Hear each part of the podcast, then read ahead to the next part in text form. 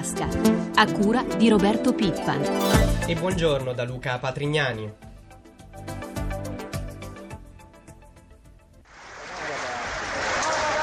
Quelli che sentite quelli che sentite sono gli applausi dei lavoratori, degli operai della Fincantieri di Genova. Con questi applausi ieri hanno accolto il Presidente della Repubblica, Giorgio Napolitano. Il Presidente ha voluto incontrare i rappresentanti dei lavoratori per essere informato sulla difficilissima situazione del cantiere di Sestri Ponente, vero cuore dell'industria navale italiana. Napolitano ha detto in questo Paese bisogna tornare a fare politica industriale e l'interessamento del Presidente della Repubblica ha riacceso i riflettori su questa delicata vertenza industriale. Per approfondire la situazione situazione di Fincantieri abbiamo due ospiti con noi oggi. Il primo è Bruno Manganaro della FIOM CGL di Genova che in questo momento si trova proprio davanti al cantiere di Sestri dove continua l'occupazione dei lavoratori. Buongiorno Manganaro, allora la tensione Buongiorno è ancora molto alta, com'è la situazione?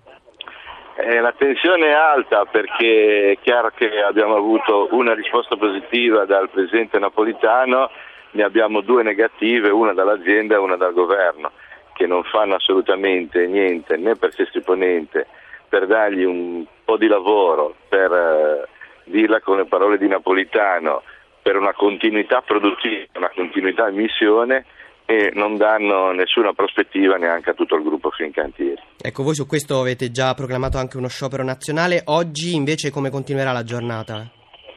Oggi ci stiamo preparando all'assemblea alle ore 8 del mattino e credo che l'Assemblea deciderà di continuare lo sciopero, di uscire in città per ribadire quelli che sono gli obiettivi di, di questa lotta. Eh, lavoro, lavoro per i dipendenti, continuità produttiva, fateci discutere del futuro di Fincantieri non col cantiere chiuso ma con tutti i lavoratori in piedi perché eh, questa è l'unica possibilità che abbiamo per decidere il nostro futuro. Io do il buongiorno anche al nostro secondo ospite Tiziano Roncone che è segretario della FIM CISL della Liguria. Buongiorno.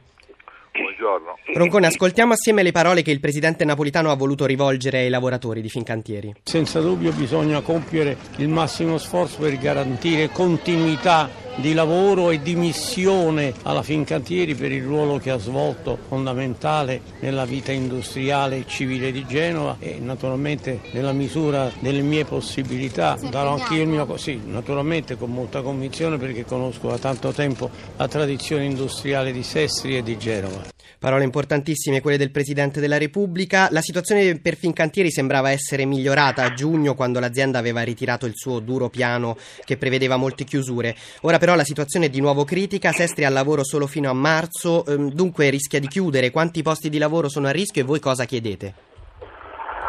Eh, ovviamente, prima di tutto voglio fare un ringraziamento al, al, Presidente per quello che è possibile, perché ancora una volta si è dimostrato una persona che è vicino a, a, a, tutti e quindi anche a noi laboratori che in questo momento vivono momenti difficili.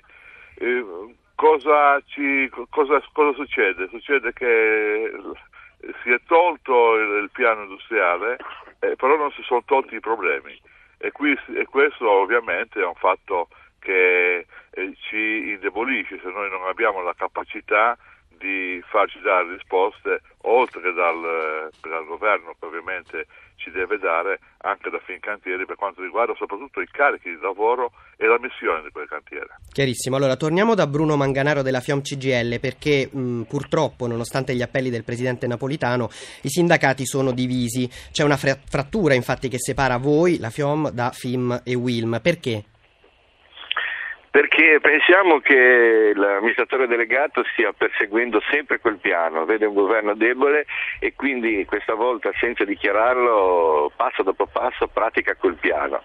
C'è discussione le stesse parole di Napolitano, nega di costruire un piano industriale, quindi una politica industriale del governo, eh, divide i cantieri e non discute dei carichi di lavoro ma nei fatti discute solo degli esuberi per poi alla fine dire che in tutta questa partita ci sono dei cantieri che chiudono, vedi Sestri Ponente. Quindi se È ho capito che... bene, voi della FIOM dite l'azienda vuole discutere solo cantiere per cantiere, FIM e WILM eh, sono, si stanno sedendo a questi tavoli e voi non siete d'accordo. Sentiamo però Tiziano Roncone della FIM CISL come ribatte, voi parteciperete a questi incontri? Noi partecipiamo come hanno partecipato in altri, in altri, cantieri tutte le organizzazioni sindacali, ovviamente l'RSU, eh, quindi sono state fatte delle assemblee. Io credo che mm, bisogna perseguire la possibilità non di chiudere qualche cantiere, perché questo non è certamente la nostra eh, posizione, ma è quello di eh, mettere in sicurezza i più cantieri possibili e noi speriamo ovviamente che siano tutti questi.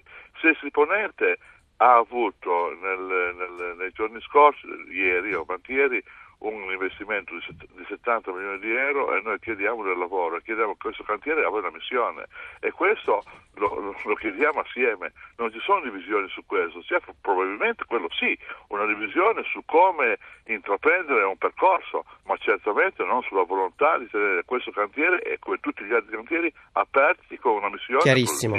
Allora io ringrazio i nostri ospiti Tiziano Roncone della FIM Cisle e Bruno Manganaro della FIAM CGL e noi continueremo a seguire la vicenda Fincantieri.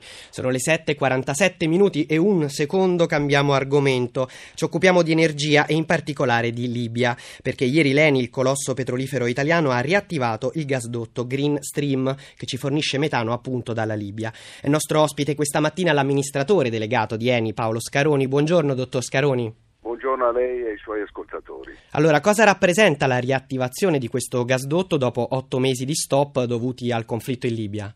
Guardi, 3 milioni di metri cubi sono transitati sul gasdotto che lega la Libia alla Sicilia. Questo è importante per la sicurezza energetica dell'Italia e dell'Europa innanzitutto. E poi è un grande successo di Eni che è riuscita a partire per prima in, in Libia con produzioni rilevanti. E do, dottor Scaroni, nel quadro del nostro fabbisogno energetico complessivo quanto pesa, quanto è importante questo gasdotto? Ma guardi, rappresenta circa un 15% del fabbisogno italiano. Il problema è che poi gli altri gasdotti che legano l'Italia a paesi come l'Algeria o la Russia soffrono anche loro di situazioni geopolitiche complesse e quindi ogni gasdotto è prezioso. Io ci tenevo molto a affrontare quest'inverno con il nostro Green Stream in funzione e ci siamo riusciti. In questi mesi la stampa internazionale ha spesso scritto che le imprese italiane presenti in Libia sono destinate a perdere terreno rispetto alla concorrenza di imprese straniere, soprattutto inglesi e francesi, e in particolare per quanto riguarda l'energia. Lei cosa ne pensa? Come ribatte l'impresa italiana terrà le sue posizioni in Libia, secondo lei? Ma guardi, io le posso parlare di Eni. Noi come Eni manteniamo la nostra posizione in Libia, siamo la prima azienda del paese, continuiamo ad esserlo, abbiamo dei rapporti fortissimi con la nuova amministrazione, siamo molto ben voluti nel paese, i nostri 3.000 dipendenti libici sono rimasti a presidiare le nostre postazioni durante la guerra, insomma da parte nostra eh, c'è un grande ottimismo. Eh, per quanto riguarda le altre aziende italiane non vedo per quale ragione dovrebbero essere penalizzate, francamente. E in, infine, dottor Scaroni, quali sono le prossime tappe nell'attività di Eni in Libia?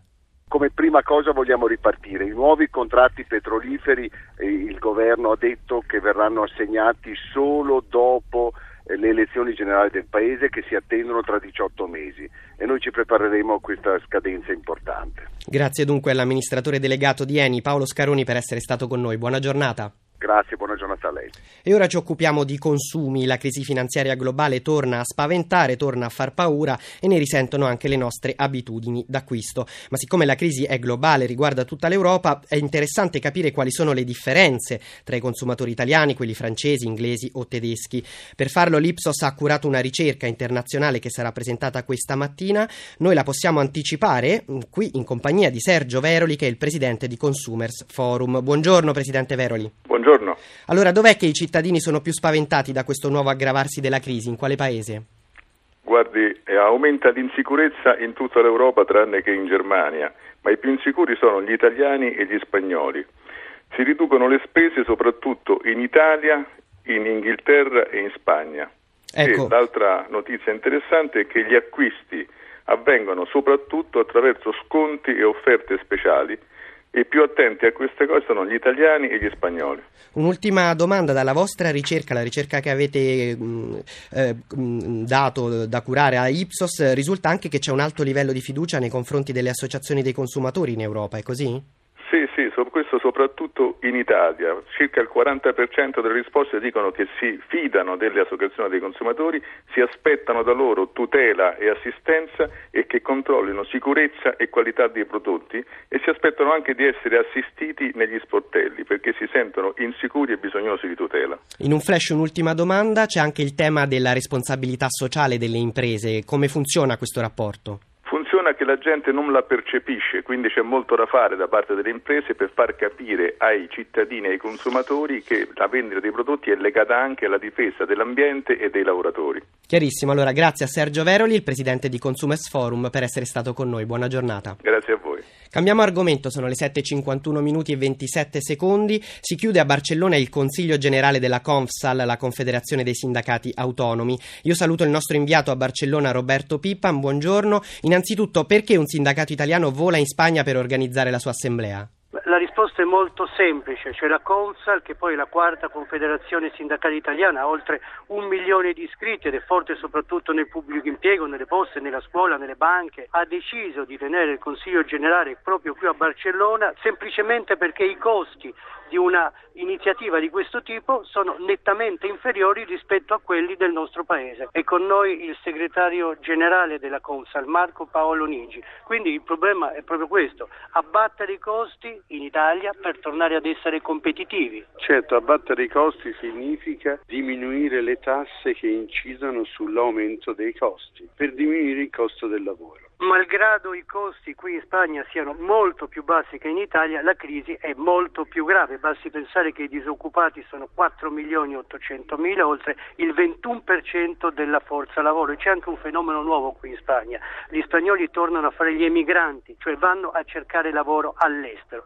eppure lo spread, cioè la differenza con i Bund tedeschi, è migliore per la Spagna rispetto che con l'Italia. Ecco, lei come lo spiega? La scelta del, della gente, delle persone di poter comprare i buoni del tesoro italiani o stranieri sta nella fiducia che quei buoni danno. Ora purtroppo in Italia c'è scarsa fiducia perché il costo dell'operazione è gravato da una fiscalità maggiore che è unica in Eurozona. È al governo che sta mettendo a punto il, il decreto sviluppo che altro dice in una battuta? Diciamo questo, aumentare la lotta all'evasione, all'elusione, al sommerso per rastrellare denari sufficienti per la diminuzione delle imposte dirette e indirette su lavoratori, pensionati e impresa. Se noi non diamo più soldi agli italiani, questi non possono aumentare i consumi, che è la ricchezza del paese, e qualcuno può aumentare i risparmi. Se non avete altre domande da studio io eh, restituirei la linea. Allora sì, grazie al nostro inviato a Barcellona Roberto Pippan e al nostro ospite Marco Paolo Nigi, segretario generale della Consal.